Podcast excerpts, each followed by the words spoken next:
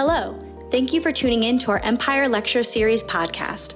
We hope this podcast finds you well, whether you are driving to work, between cases, or adding some education to your workout. Remember that all of these lectures are also available on our website and YouTube channel. And if you like what you hear, please rate us five stars and subscribe. Happy listening. For everyone logged in, we're up to, got eighty people here with us. Oh, perfect. Yeah. Oh. All right. So what we'll be talking about, of course, today is posterior urethral valves. We'll start out simply with a little bit of embryology and then work through the entire talk. Um, in the middle of the talk is a video, which runs about five minutes. It'll give you time for a bathroom break, an extra cup of coffee or whatnot. Um, if, but it is a, a, a video, and we can, um, if uh, somebody chimes in, let's skip ahead, then we can certainly do that. The only other thing that I want to mention that we're not going to probably touch on today, um, unless we have extra time at the end, is uh, prenatal intervention. It's a talk in and of itself. I have list, uh, included my slides at the end of this talk uh, for your perusal if you um, would like that update, and uh, certainly I'm happy by email to answer any questions.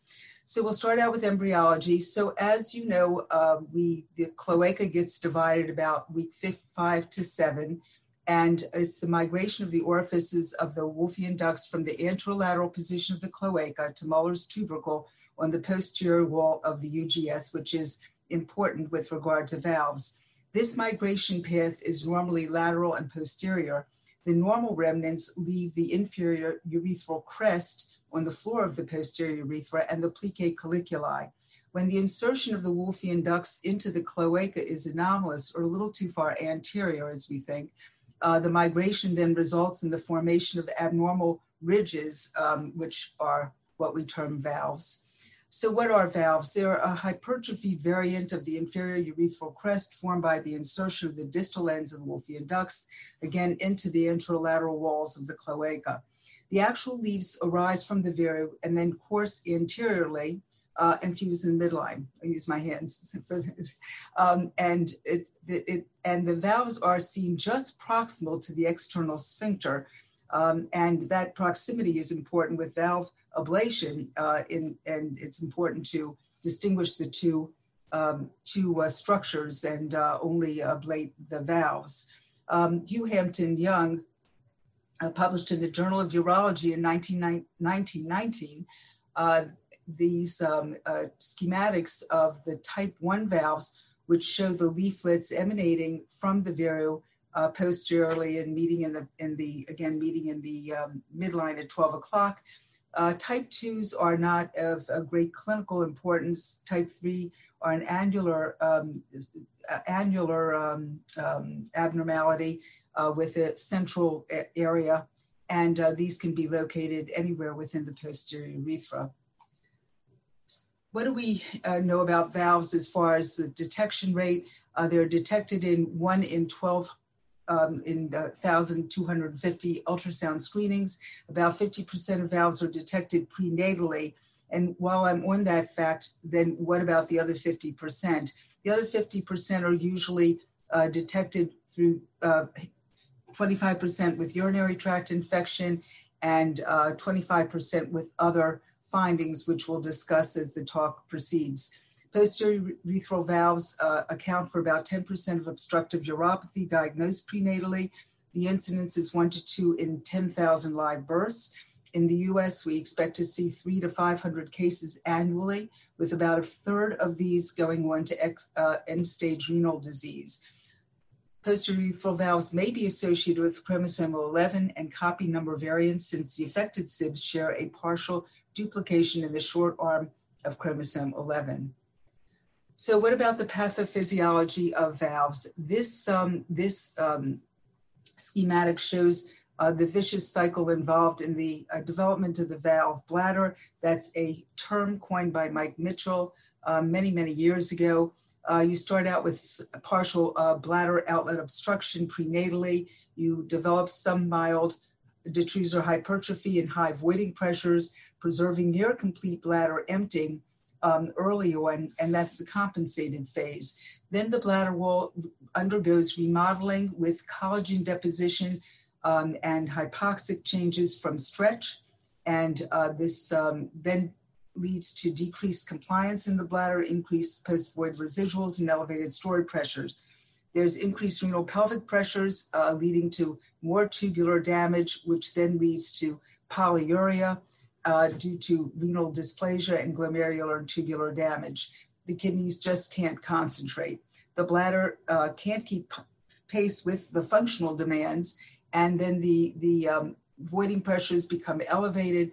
You have elevated resting pressures with increased post-void residuals, hydronephrosis, and further renal damage, and that's the decompensated phase, and this just keeps going on and on. I did some work with uh, Andy Friedman, who's at Cedar Sinai's, Cedar Sinai uh, many, many years ago, on valve bladders that he brought to us from uh, Sick Kids, and showed that um, there is um, increase in muscle, but equal increase in collagen. So it's it's just a lot of everything um, that develops over time, but it isn't like the myelobladder, which is totally disorganized. The prenatal ultrasound findings include echogenic or more white kidneys as compared to liver, uh, cortical cysts, lack of corticomedullary differentiation, which you can see here, Uh, hydronephrosis, hydroureter, distended bladder with or without algohydramnios, and symmetric thickening of the bladder wall. We talk about symmetric thickening because there's asymmetric thickening in prune belly syndrome. The keyhole sign has been described to help us with the phenotype uh, prenatally. Uh, that's seen in valves and urethral atresia. It is not seen in uh, prune belly syndrome, reflux, neurogenic bladder, the megacystis microcolon syndrome, which is um, fairly rare, and cloacal anomalies. Uh, fetal M R I, I've put this in here. This is a very old fetal M R I, and we really can't get a lot of information from it. You see a big bladder and dilated kidneys. We, the ureters may be hiding behind the bladder, but with um, a new and improved M R I, uh, we can even find a uh, keyhole sign Um, in, in the studies, but um, usually unnecessary as, a, as an adjunct. Sorry, I've got a fast finger. So what about the uh, mortality, morbidity in, involved in um, these prenatally diagnosed cases? There's thirty to fifty percent mortality, and if oligohydramnios is present, that it's as high as seventy-seven percent. If oligohydramnios is present the second trimester, this portends a poor prognosis. Fetal obstruction affects lung development, and it's important to re remember that the kidney or metanephric urine production starts at about twelve weeks. The fetal contribution to amniotic fluid begins after eighteen weeks, and normal amniotic fluid is essential to bronchial branching, especially during the critical canalicular phase between sixteen and twenty-eight weeks. Oligohydramnios is associated with pulmonary hypoplasia and an arrest of normal lung development, resulting in abnormally low numbers uh, or size of the bronchopulmonary segments or alveoli. And that, that's why this uh, time frame is so important. And as I said, we're not going to get into prenatal intervention, but the time frame is very important to restoring amniotic fluid. Uh, if You look at um, um, an interesting study uh, by Mark Johnson and the um, North American Fetal Therapy Network group. There are about eleven centers in that group. This, this study was published in twenty eighteen. They looked at fetuses with lower urinary tract and normal or slightly reduced amniotic fluid who were thought to have a better prognosis. So these centers evaluated the outcome of lower urinary tract obstruction with normal A F P at mid-gestation. Of the thirty-two patients with lower urinary tract obstruction and normal A F P at twenty-four weeks followed at these centers for uh, a period of about five years, fifty-six percent of them had a final diagnosis of posterior urethral valves. So making the diagnosis is sometimes hard and difficult um, uh, because the phenotype is not, not always straightforward um, by ultrasound. Gestational age at delivery was thirty-seven, uh, plus or minus almost three weeks, and the mean creatinine at discharge was one point two, uh, plus or minus zero point eight milligrams per deciliter. Renal replacement therapy uh, was needed in thirty-two with intervention early, uh, with the median age of those babies being three point seven five months. So how do, do uh, what is the clinical presentation of valves um, in uh, prenatally and also postnatally? Abdominal mass is certainly one. Um, ascites is seen in this uh, X-ray here, K U B, and uh, uh, respiratory distress and spontaneous pneumothorax. Uh, early demise um, um, is, is usually secondary to pulmonary hypoplasia. Infants in the old days, when I was a resident, um, came in with urosepsis, dehydration, electrolyte imbalance, and failure to thrive. That was not unusual in nineteen eighty-two. Uh, when I was at, at uh, in urology at Johns Hopkins. Uh, toddlers and school-age boys, urinary tract infection and persistent problems with incontinence, nocturnal enuresis, or voiding dysfunction. So what is the first ma uh, steps in management of the neonate? Um, one, their respiratory status, of course, is addressed. Uh, from the urologic standpoint, we drain the bladder with a five French feeding tube, and we'd never put in a Foley catheter um, since the balloon can obstruct the ureteral orifices and also cause bladder spasm. Um, the, we correct the fluid and electrolyte imbalances. They are often have a metabolic acidosis, polyuria, and uh, antibiotics are instituted, usually amoxicillin. And then there's serial monitoring of the serum creatinine. And the creatinine should really drop in a couple of days. It first reflects that of the mothers and should not be on uptrending. What are the postnatal sonographic findings? Well, abnormal echogenicity is seen here. Um, cortical cysts, there's some small cysts seen here. Lack of corticomedullary differentiation. Uh, we can all see that these are calyces, not medulla, and um, there's uh, no, no medulla seen. Um, hydronephrosis, hydroureter, elevated bladder neck, dilated posterior urethra, and bladder wall thickening. Um, the bladder wall is thick when distended and, three, and, and measures three millimeters. And if the bladder is empty, five millimeters is considered thickening. I'm going to make one point now, and that is to never forget uh, the following. Um, and, uh, just a small anecdotal story, but it stood the test of time. Um, I was at the city hospital and uh, Bob Jeffs asked me, well, how are things going out there? Are you seeing anything interesting? I said, well, you know, they're calling us for medical renal disease. He says, what, well, tell me about the patient. And I went on to say that the patient had an elevated creatinine, but no hydronephrosis and pretty bad looking kidneys. He said, well, what did the V C U G show? And I stood there, of course, dumbfounded. And in fact, this baby had Um, valves, and the there was no dilation because the urine output was so poor and the kidneys were so bad. So uh, never um, when spontaneous pneumothorax. Um, um, I, I, I forgot one point there that the baby had spontaneous pneumothorax.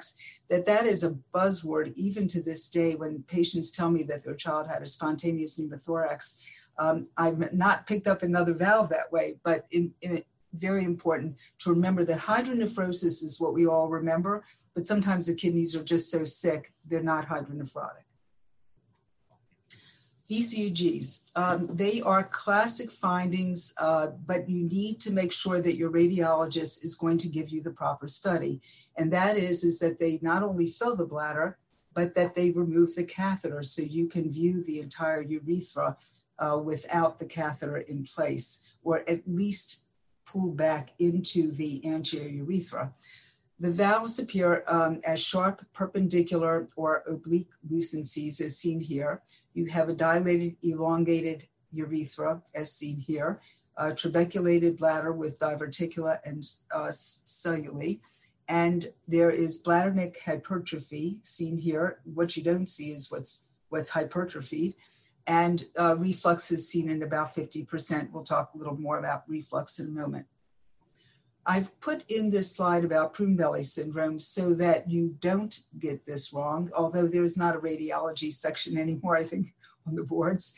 Uh, but nonetheless, uh, to absolutely know that this does not represent valves, even though there's a dilated posterior urethra, because of course prune bellies will have hydroureteral nephrosis and often are mistaken prenatally for valves.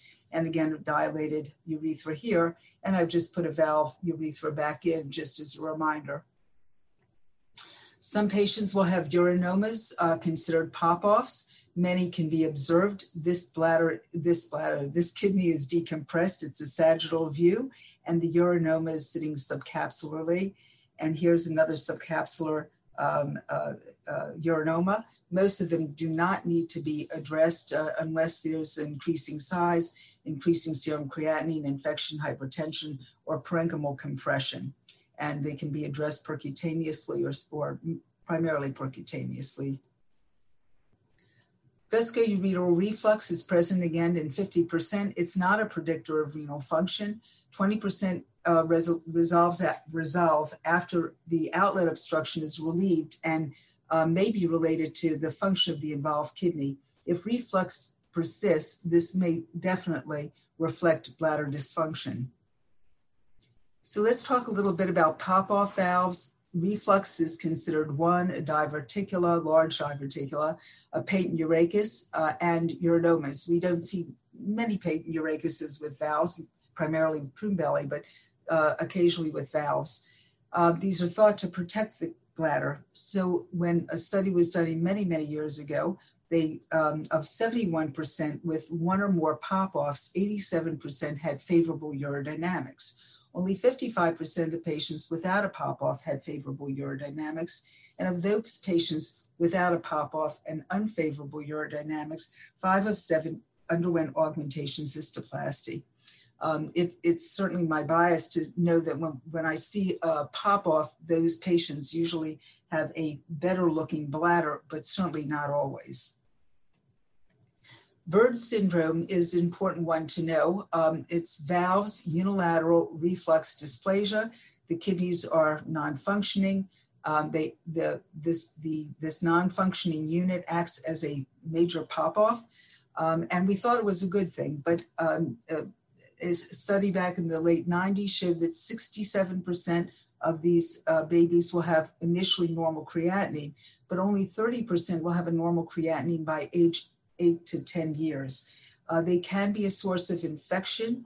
Uh, they may need to be removed. Um, one needs to um, uh, consider using, using the ureter as an augmentation for small bladder capacity or a bladder with decreased compliance. And the important point also is, is that um, if you're leaving that in place, you can, and you think that it's a great pop-off, you can't be cavalier about not following carefully the uh, contralateral non-refluxing kidney, because these are at, at high risk for scarring, and of course close follow-up is recommended.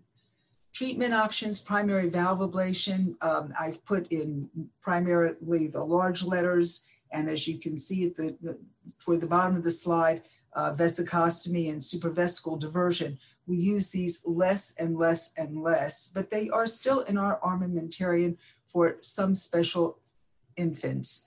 Um, primary valve ablations performed at five and seven, and I happen to really like the twelve o'clock position, but I, I, we do do the leaflets initially at five and seven. Um, you can use a cold knife, Collins knife with diathermy, Holmium laser, a, a wire through a three French catheter, Bugbee three French, or my favorite uh, tool is uh, this little um, um, ball that is one hundred eighty degrees turned on itself, and um, um, Uh, I use the uh, Wolf cyst. Happen to use a Wolf cystoscope. Storz is also excellent, uh, and um, only the cutting current is used. Um, studies have shown it really doesn't matter if it's hot or cold uh, ablation, so to speak. But what I like about this little ball electrode is that as I'm working at twelve o'clock, or I should say the residents now that we are able to do this indirectly, um, the and you, you form a trough at uh, twelve o'clock, and then you stay in the trough, and you don't wander. Um, but then when you see the pink fibers of the, um, of the urethra, then uh, the, um, uh, you'll get a little bit of bleeding, and then you can use a little bit of coag uh, with this ball to, um, to uh, take care of that. Uh, I leave a catheter in place, um, and I'll talk about post-op follow-up, but I am probably the only human being, maybe even in the world, that does the V C U G the next day. Um, it only takes one case.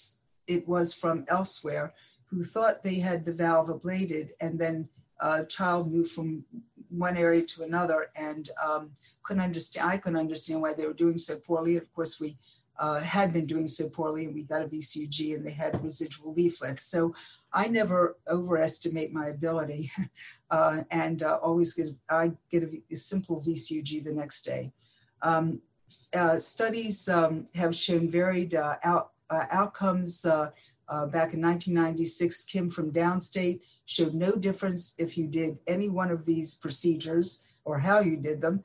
Uh, and uh, Claire Close back in nineteen ninety-seven, it's in Seattle, uh, showed that, uh, felt that ablation was superior. Um, there is one um, uh, diversion that is worth mentioning, and that's a sober ante um, ureterostomy. I have done, I have an N of one, uh, so it's not done very often. Uh, it's performed at the time of valve ablation. It's rapid, and you uh, are able to decompress the upper tract by having a um, um, side port here, a ureterostomy, and then you do a, um, a, a end, end to side uh, anastomosis, and then the urine has the ability to drain into the bladder uh, so that the bladder is not left defunctionalized. And um, we did that when a little guy whose creatinine rose to three point five and uh, stayed there, and it was a great way to temporize. This, let's see if this works. Give me a moment. Uh, if it doesn't, then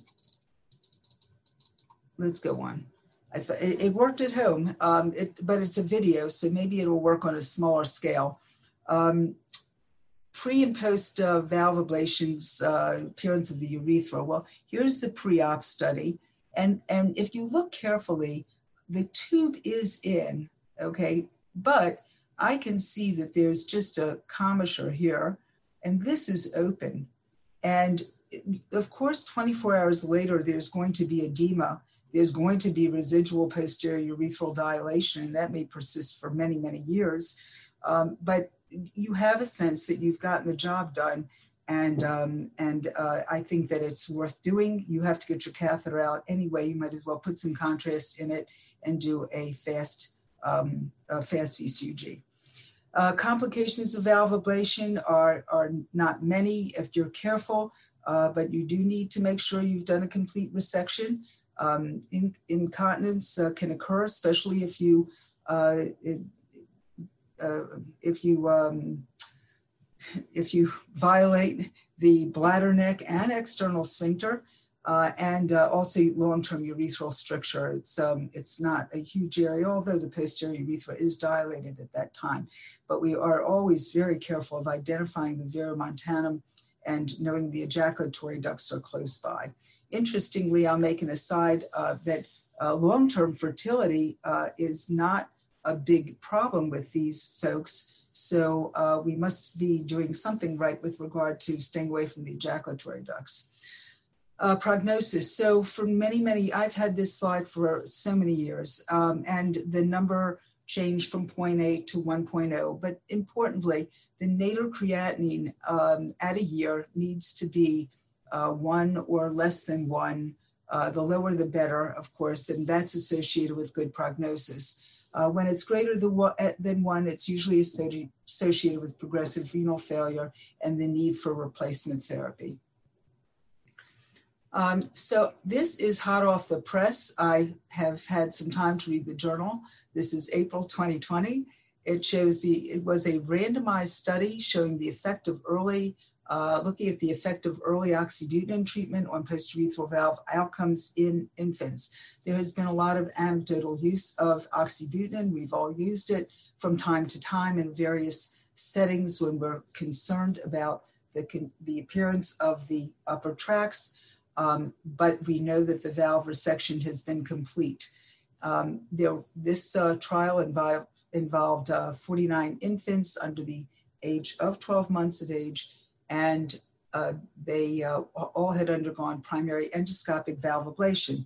twenty-four patients were randomized to oxybutynin using this dose, uh, zero point two milligrams per kilogram, which is the standard dose, given three times a day until they were either potty trained, versus the twenty-five patients who were in the observation group.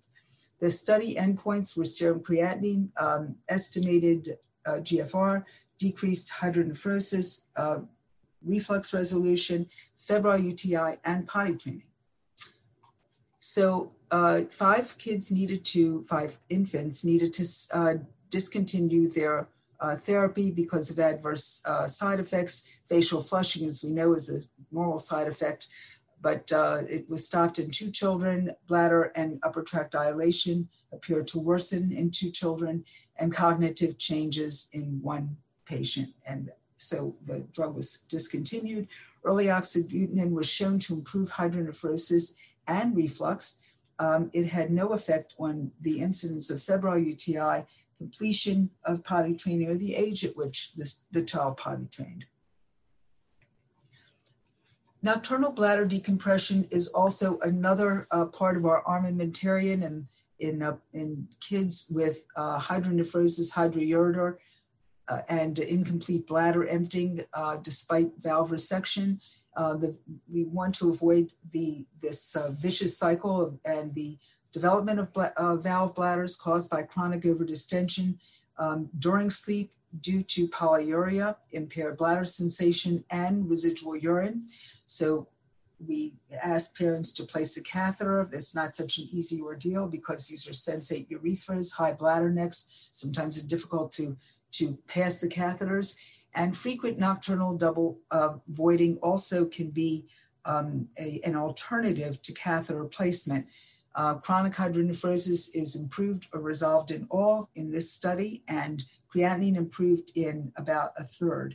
This was uh, a study out of Steve Koff. He was always a, a, a great in innovator, and uh, you can. And this is uh, we still use this in in in, in many different types of hydronephrosis, valves, and other uh, patients, other types of patients. Um, posterior urethral valves, again, we see this uh, prenatally diagnosed, and we uh, take care of the, the infants postnatally, but some infants will present uh, at a later age or, at, um, or during childhood.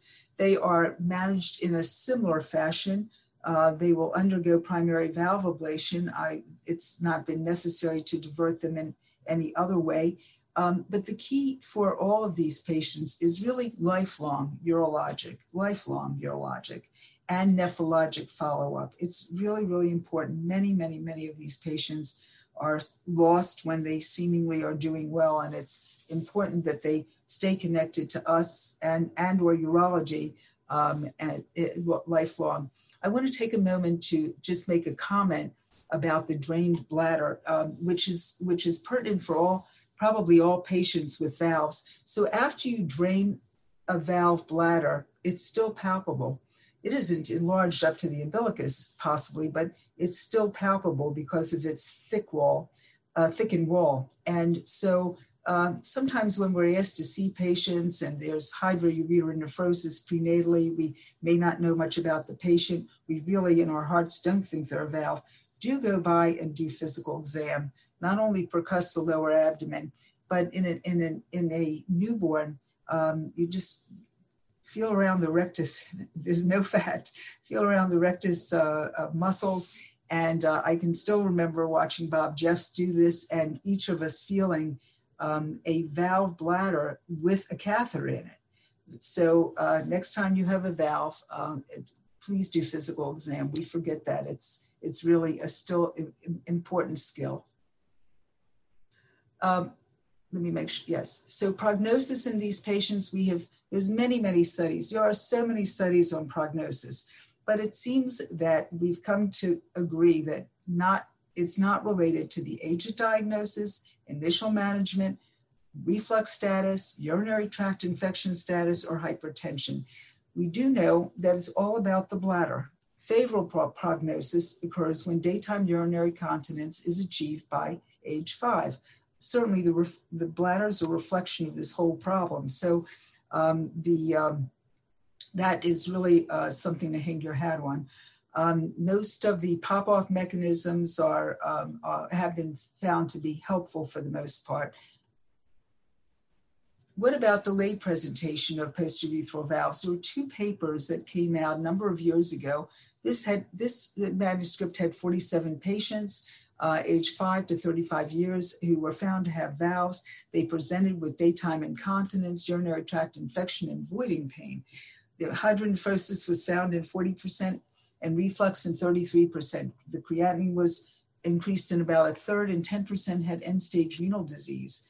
If a V C U G was performed for only abnormal sonos or urinary tract infection, thirty percent would not have been diagnosed. So um, it's a broad statement about recommending V C U Gs in boys with voiding complaints, especially associated with daytime incontinence or urinary tract infection.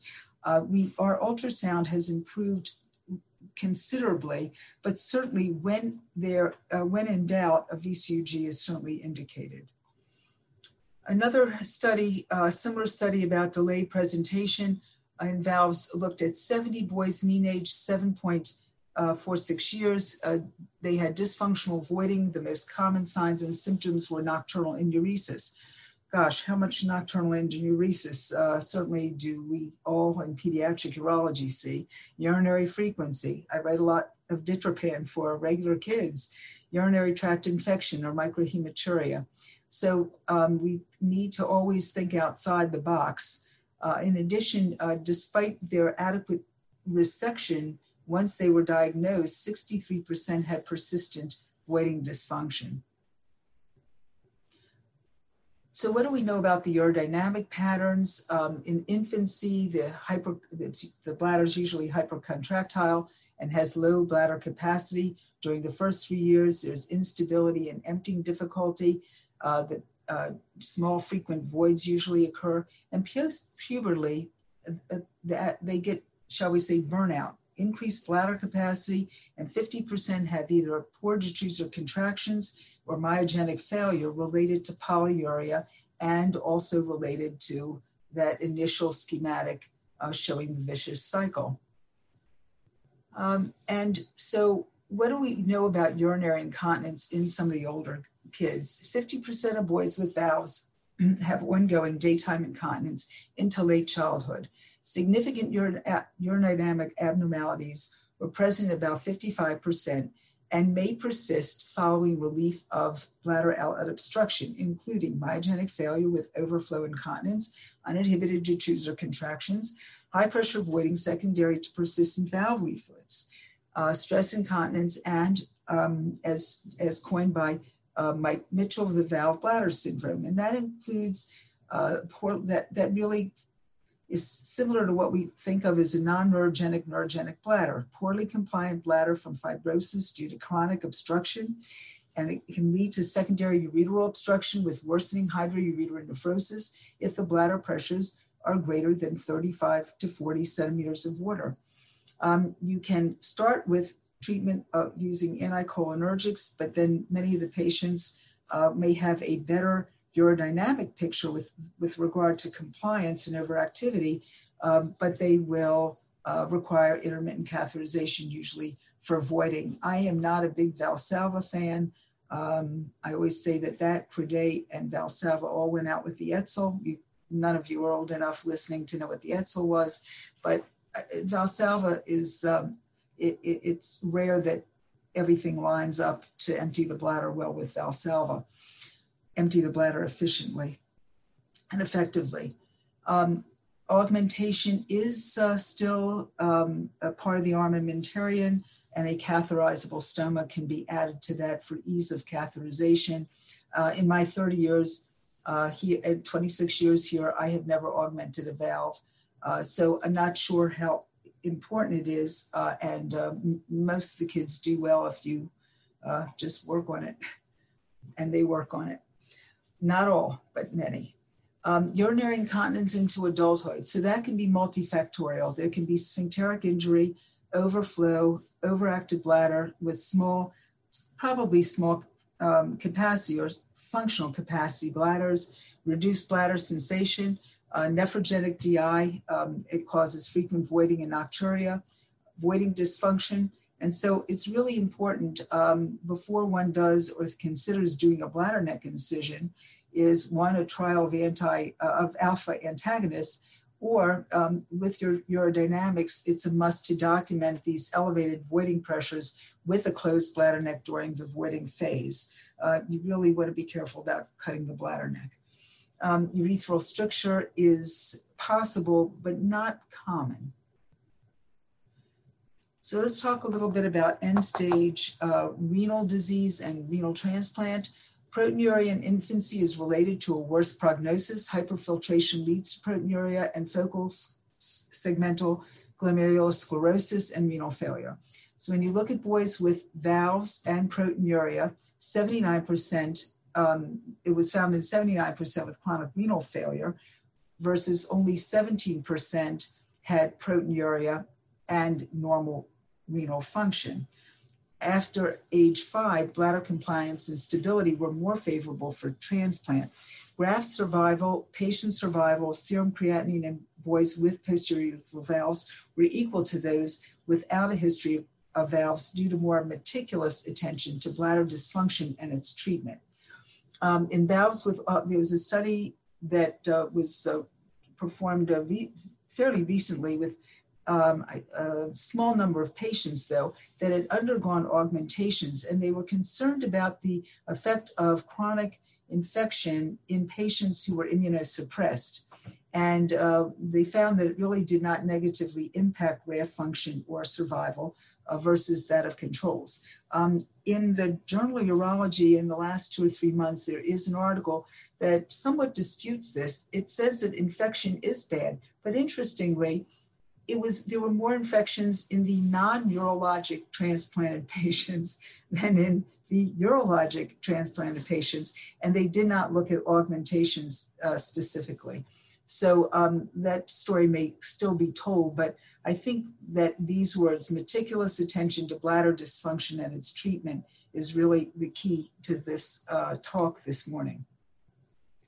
Um, lastly, long-term risks of end-stage renal disease. In twenty eleven, Uh, they um, um, reported the outcomes in um, almost two hundred patients with uh, valves over a very long period of time, very long period of different treatment times.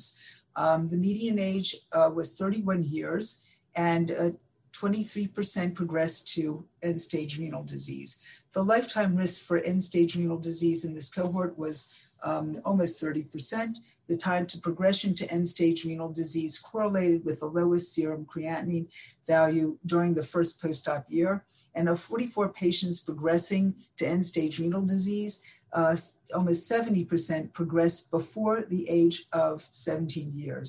So many studies have suggested it's a lower, it's a, a lower stage, a growing, the growing stage, the adolescent years that are that are the um, um, game changers for many patients. thirty-one percent um, of the patients were more than uh, older than thirty-four years and did not have end-stage renal disease. And I'm going to skip down to this line that says no patient progressed to end-stage renal disease after their mid-thirties.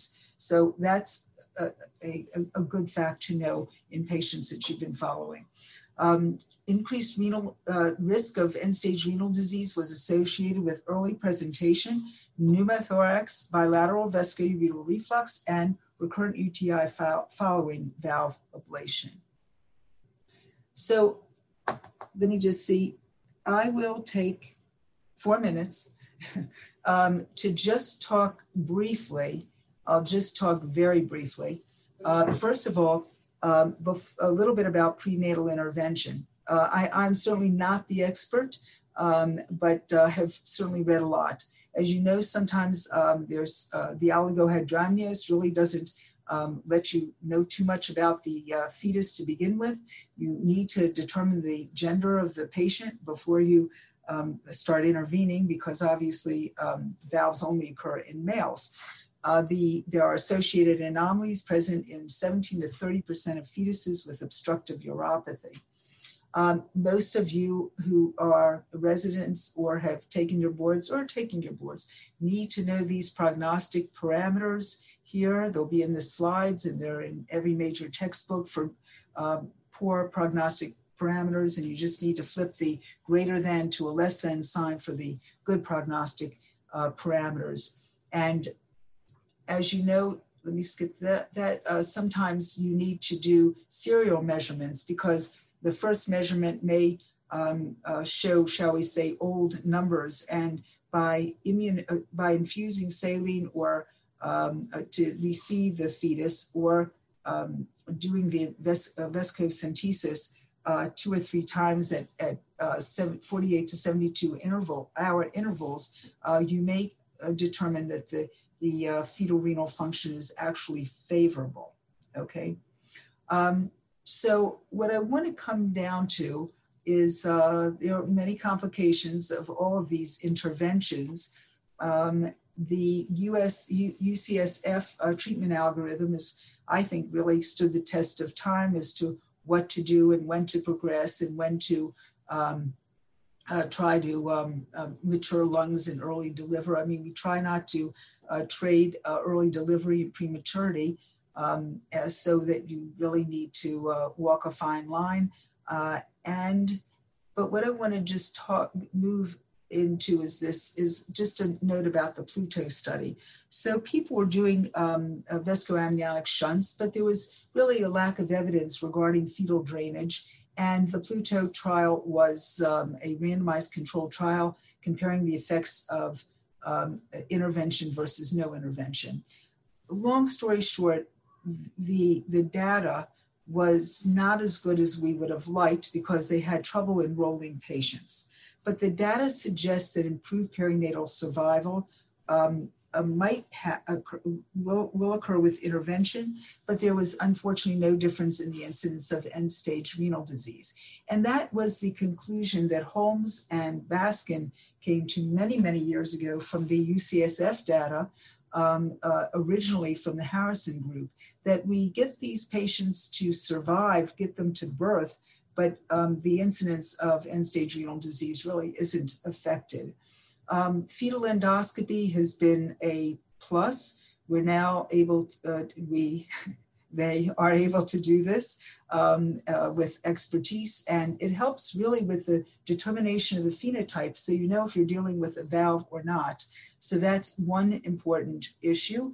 It has been shown that um, uh, fetal uh, endoscopic ablation Uh, does have probably a little edge on, um, on, um, on uh, not only survival rate as, uh, as V A S does, but it also may have a, a, an edge on uh, renal function, um, uh, not real function, uh, and uh, at, uh, the, and at uh, when the original studies were looked at.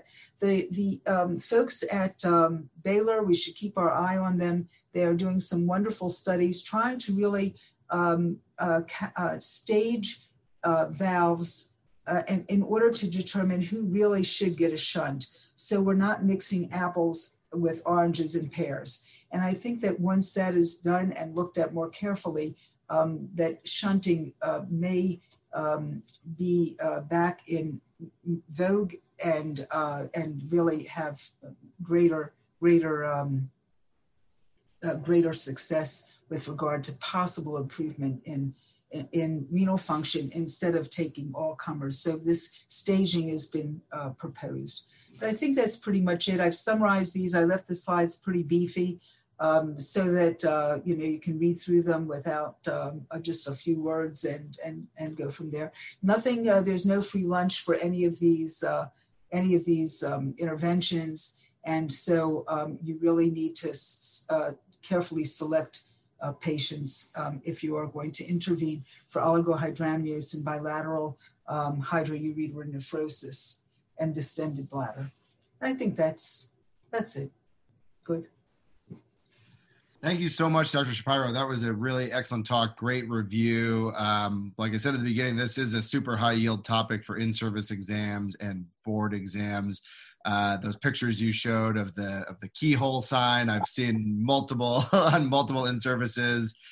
And um, the other thing that tends to come up are the um, the stages of bladder dysfunction um, as children age with uh, posterior urethral valves. So your your overview of those was great. There are a couple of questions that have shown up in the chat, and if anyone has any more, they can put them in there now. Um, one person asked, what is the role of C I C training before transplant, plus or minus augmentation in posterior urethral valves? What do you tend to favor, and what do you think about uh, augmentation before transplant or augmentation after transplant, et cetera? We have, the patients that I've augmented prior to transplant have not been valves, actually. Mm-hmm. um, and the um, uh, we have a fellow, he's my oldest patient in my practice. I met him as a teenager. He had lupus, uh, presented with lupus encephalopathy, and I augmented him prior to his transplant. Um, the transplant's now many, I don't, so many years. Um, but um, so I've not, I don't think that every patient going, you know, the numbers in that augmentation study were pretty low. I mean, I'm thirty years and I've not augmented a patient. I love to operate. It's not like we haven't augmented people. We're doing so many less because of ditropan and ditropan X L. And I think because we have such better pharmacotherapy that we're doing much better. Um, I I don't know what we, maybe it's something in the water in Brooklyn, but um, we have one patient in thirty, twenty-six years at N Y U in Bellevue. Bellevue is my big valve group because um, they come in from many of the H C C hospitals, and we, uh, you know, we, we, they come in threes usually. So, uh, but nonetheless, most of those kids are progressing with their Uh, potty training, and only one is actually on intermittent cath. So I don't think there's a lot. I mean, it's, I, I think if they didn't need intermittent cath pre-op, there's unlikelihood that they'll need a post-op. Yeah, great. Thank you. Um, two people ac- actually asked about uh, what are your criteria for um, proceeding to vesicostomy, and if so, choosing between a vesicostomy and a ureterostomy in cases where uh, valves are either unable to be ablated or there are, are um, you know, uh, remnant valves. Right. So, uh, so th- we do very. I did. We had a prune belly uh, recently. It was the last vesicostomy I've done in so many years. I think with the instrumentation, we're pretty good. So if we get a little guy, like we have one right now who's, you know, a twenty-nine weeker, and now, now we're just getting him to just grow. And usually by thirty-six, thirty-seven weeks, we've been able to um, get the nine French scope in the urethra. Um, so, and and the, uh, if I'm not mistaken, I'm not here to sell Storz or Wolf or anything else. You know, some of the companies, um, you know, you got to look at the optics. Um, I, you know, may you rest in peace, but it, I don't know if it, many of you remember Gordon McClory. Uh, he, he was wonderful, and I learned about the Wolf scope, and it revolutionized my life in, in doing valve resection, and this was before indirect vision. Um, so I, I think that um, uh, the need for vesicostomy is only if you can't get your instrument in and you really just want to move forward, and not send them back to the N I C U and bring them back, you know, three weeks later. So to move them along, I don't think, I don't think that ves- we did many, many vesicostomies uh, because of the instrumentation years ago. I, I did, and um, and I think that we uh, did well with them, and we closed and did the valve resection. The kids did reasonably well. That's that's great to hear. And then one last question um, is, what is your protocol for antibiotic prophylaxis in these um, in these patients?